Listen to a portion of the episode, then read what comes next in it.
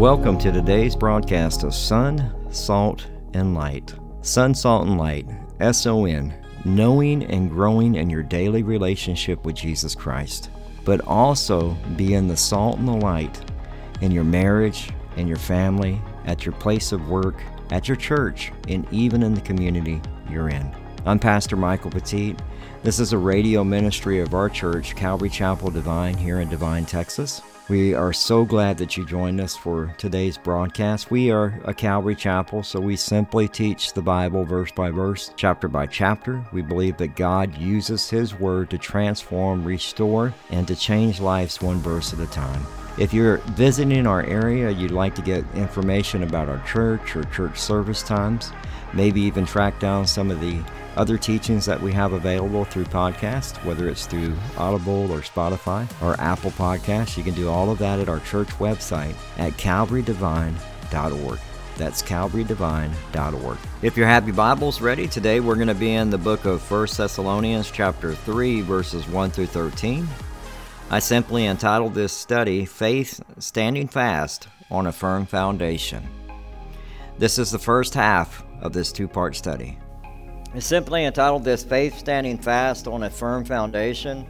We'll look at it in three parts faith destined for afflictions in verses 1 through 5, faith that stands fast and comforts others in verses 6 through 9, and then faithful, earnest prayer abounding in love in verses 10 through 13. When we get to verse 10, you're going to seem like I've just broke that up in a way um, where you're like, well, why did you why did you break it there? Because that's where the prayer begins for Paul, and that's why I did that. Um, as we head in, and I think this is what's happening, we are heading into 2024. And we're here. You know, it started, right? Everybody's busyness may have already started. I think some of the schools go back this week. Uh, some have already gone back, and schedules and jobs and everything are already moving back to normal. And Christmas is gone, right? that fast. It's already disappeared. And I told y'all last week the totes are out, the exercise equipment's out if they don't want to make you feel bad about all the stuff you ate over Thanksgiving and Christmas and New Year's, right?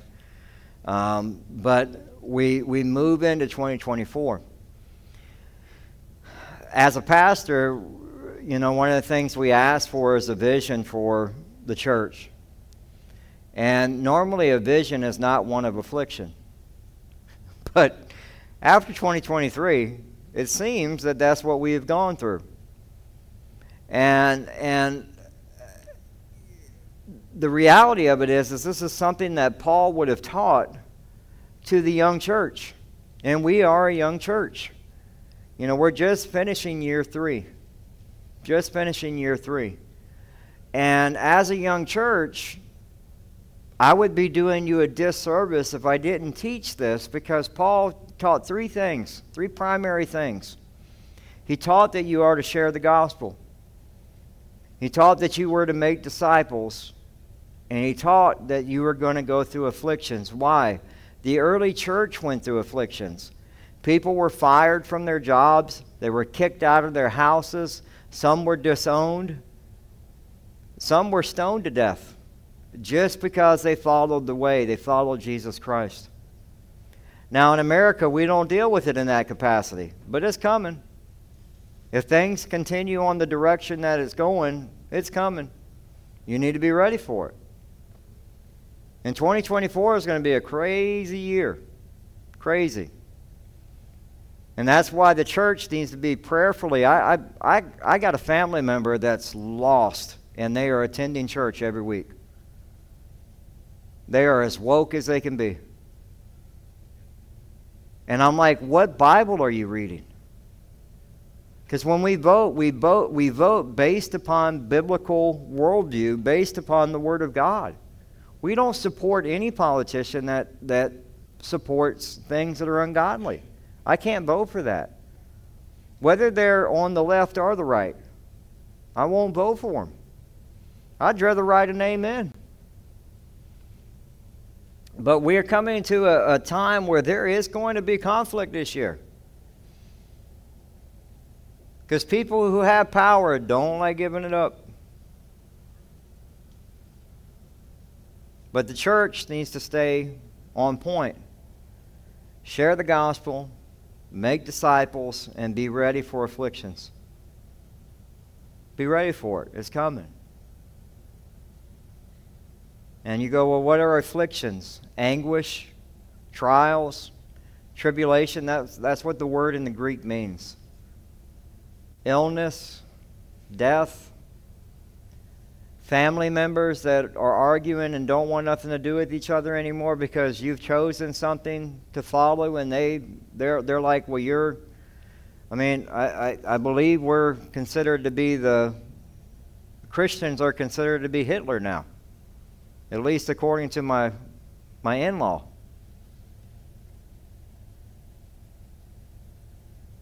Sad but that's how indoctrinated people are See, Paul tells us uh, what his life was like in 2 Corinthians chapter 11 verses 23 to 31. He says, "Are they servants of Christ?" I'm speaking of an insane, I, I'm more so, in, fair, in far more labors and far more imprisonments, beaten times without number, often in danger of death. Fifty times I received from the Jew 39 lashes. Three times I was beaten with rods. Once I was stoned, and not that type.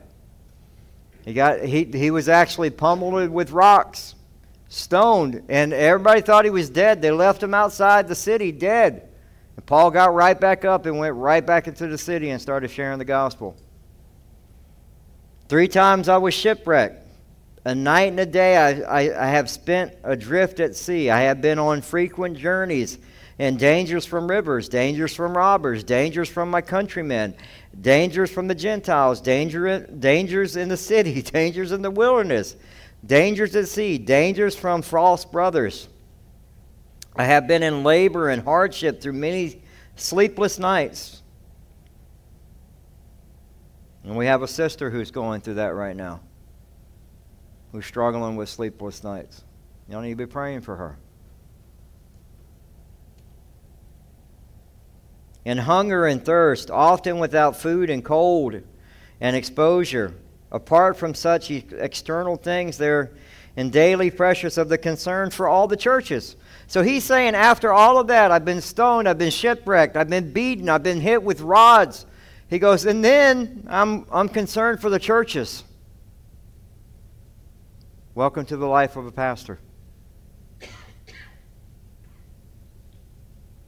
The three o'clock in the morning wake up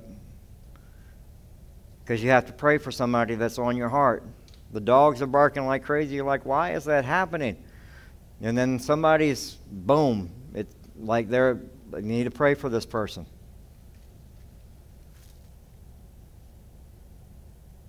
And he says that who is weak without my being weak? Who is led into sin without my intense concern? I have to boast, I will boast of what pertains to my weakness. The God and the Father of Lord Jesus Christ, He is blessed forever knows that I am not lying. Paul's telling you these are all the things that Paul went through. But if you go to Hebrews chapter 11, you get more. Right? When it talks about David and Samuel and the prophets. In Hebrews 11, chapter 33, it says, Who by faith conquered kingdoms, performed righteous, uh, perform acts of righteousness, obtained promises, shut the mouths of lions, and quenched the power of fire, escaped the edge of the sword from the weakness, were made strong, became mighty in war, put foreign armies to flight. Women received back their dead by resurrection. Now, all of us love that part of being a Christian. Right? We want that. That's what we want. We want those victories. We want those promises. We want to see those things be fulfilled. But he tells you further on in that verse, he goes just a little bit deeper. And he says, And others were tortured, not accepting their release so they might obtain a, uh, obtain a better resurrection. Others experienced mocking and flogging, and further, chains and imprisonment. They were stoned, they were sawn in two.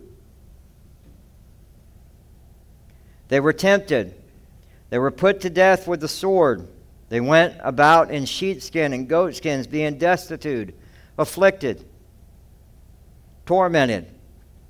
People of whom the world was not worthy, wandering in deserts, on, on mountains, in shelters and caves and holes in the ground, and all these I have gained approval through their faith, did not receive what was promised because God had provided them something better for us, so that apart from us they would, they would not be made perfect. Psalm and 2. There are people that are being stoned to death still in the Middle East. The largest population of Christian persecution is in Nigeria. See, we sit in a heated room, and our Christianity has not been challenged yet as believers when it comes to this type of persecution. But it doesn't mean that you don't go through the trials and the anguish and the tribulations, the sufferings and afflictions. We all go through those. And one of the things I love is that Paul is saying that we go through these things together. Together. You don't go through them alone.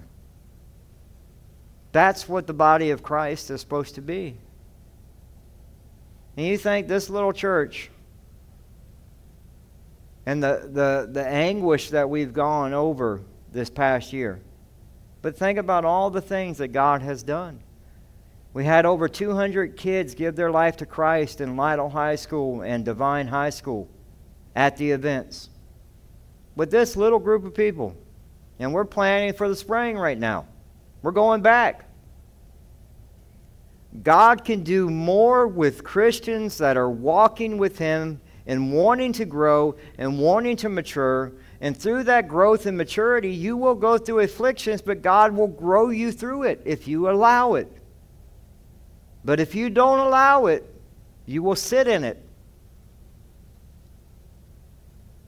And one of the things I'm going to do next week is to go over because some of the greatest afflictions that happen in the Bible is where some of the greatest revelations were given to those individuals.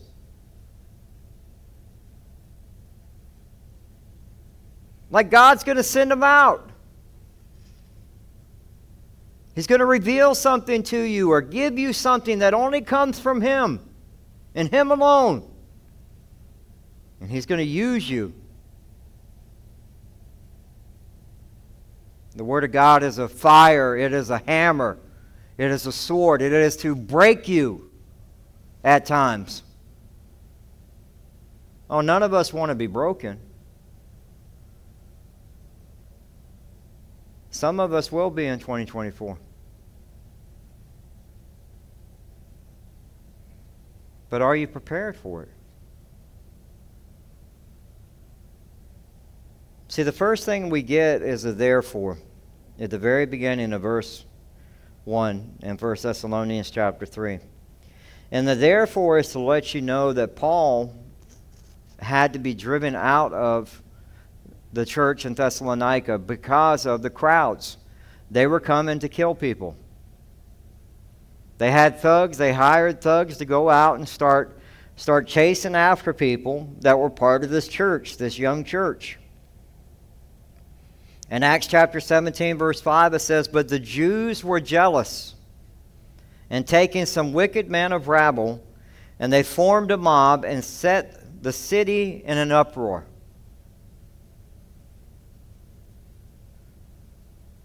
I can tell you right now, this nation has been set in an uproar.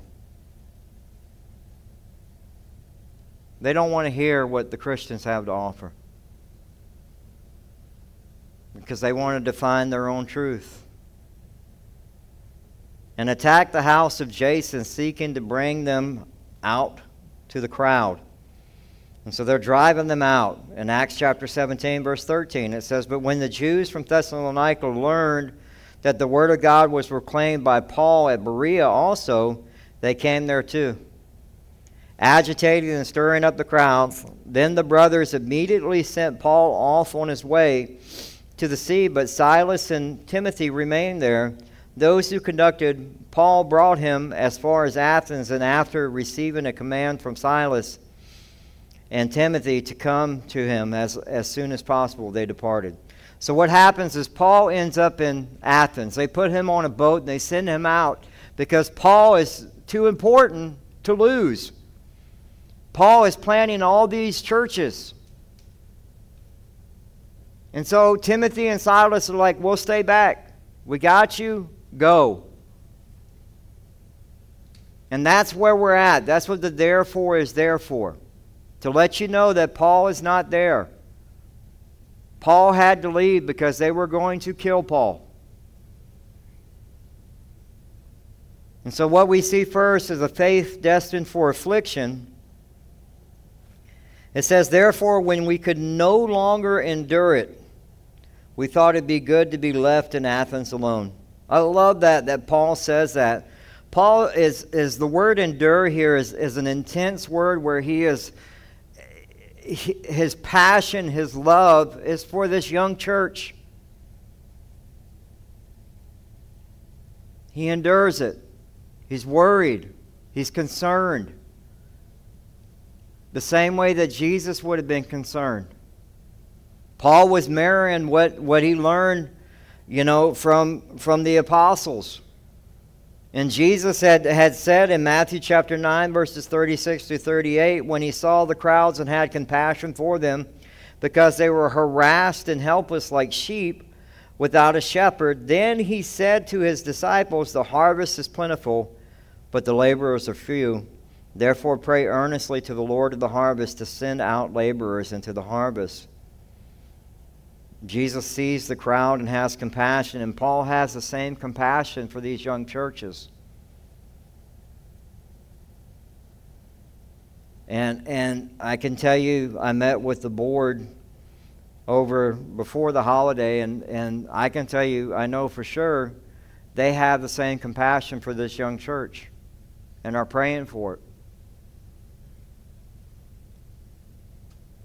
We need to understand, like, one of the things I love about this is, you know, Paul cares. Do you have that same compassion for the lost? Do you have that same compassion for your church? It doesn't have to be this church. I've told y'all, I'm, my job is not to grow the church. My job is to grow the kingdom of God. Okay? That's simply that's what it is. Because if you go, if you had over 200 kids come to faith, why aren't they here? They went. We had youth pastors from Lytle. We had pastors from Lytle to receive them, not us. It's not to grow this church, it's to grow the kingdom of God. We are to have compassion. We are to have skin in the game. We are to have a heart of action.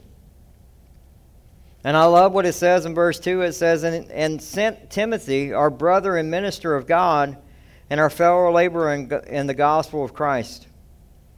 So Paul, he can't stand it. He's in Athens alone. He's like, I got to send for Timothy. Timothy was about 21 years old at this time, around 20 to 21 years old. Timothy is running things in Thessalonica, this young man. And God wants to use our young people, our young adults, I asked my son, I was like, Matt, you ready to come take the church in Devine? He, he was like, no. I was playing around with him. I'm like, hey, bro, you're 21. Greg Laurie started when he was 20. You got all the time in the world, man. I was like, man, at the end of the day, we have to have brothers alongside of us to answer the call. You have to have somebody that's like a Timothy in your life. Do you have a Timothy in your life? Right? Somebody that you could call and they would show up. They would be there. And, and not somebody you're going to call that's going to give you, that you hang out with the bar at. That's not somebody you need to call. You need to call somebody that, that's actually going to give you godly wisdom. Right? Like I got uncles, man. They they don't follow God. If I go to them, I know their advice is going to be just leave her. you're done. Just leave. As they're on their fourth and fifth marriage. Sadly. But we need to have somebody like a Timothy. So when you're struggling or you're at the hospital, somebody's going to show up.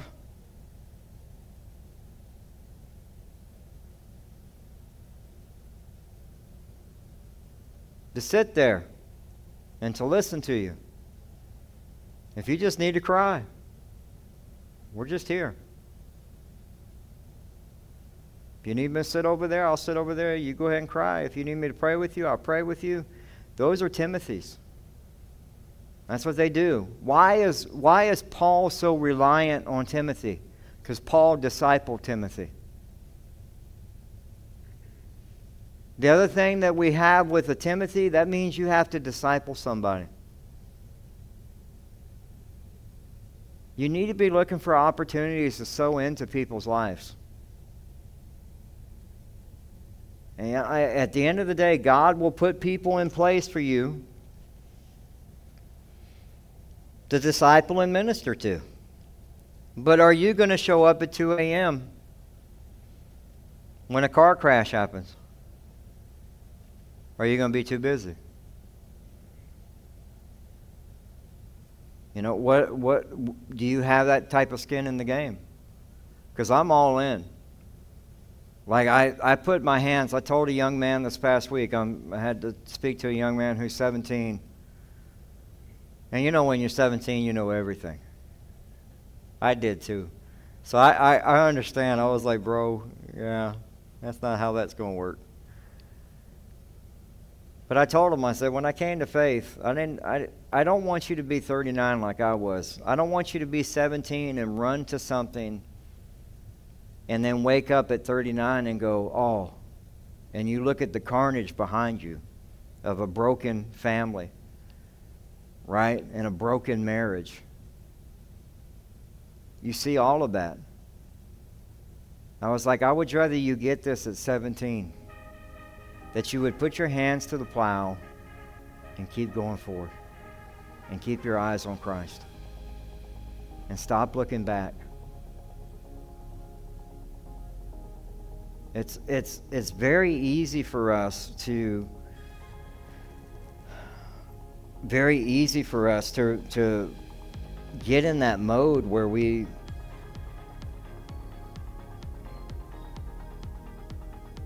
We're, we're looking for the easy answer.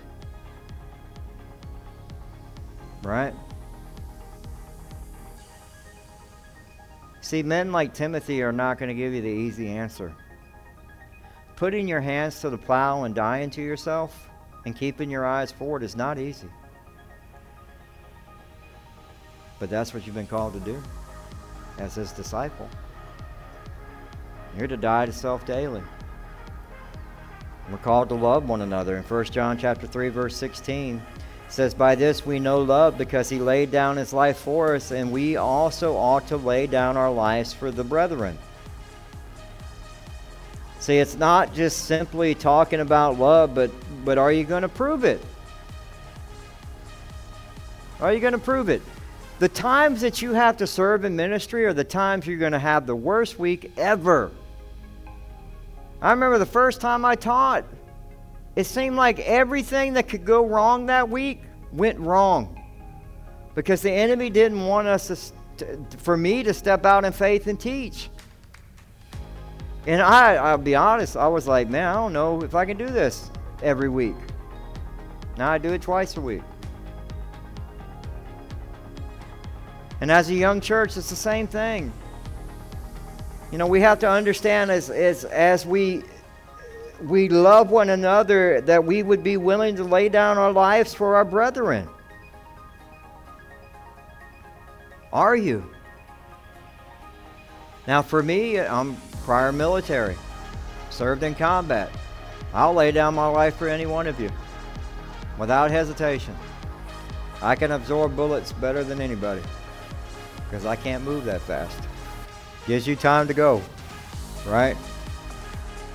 Well, that concludes today's broadcast of Son, Salt, and Light Radio. We hope that you enjoyed it. If you'd like to submit a prayer request or get in contact with us or find out service times, you can do all of that at our website, uh, as well as get uh, our podcast at Spotify, Audible, TuneIn Radio, pretty much wherever you can find a podcast. Uh, you, you can just type in Son, Salt, and Light and you'll find it.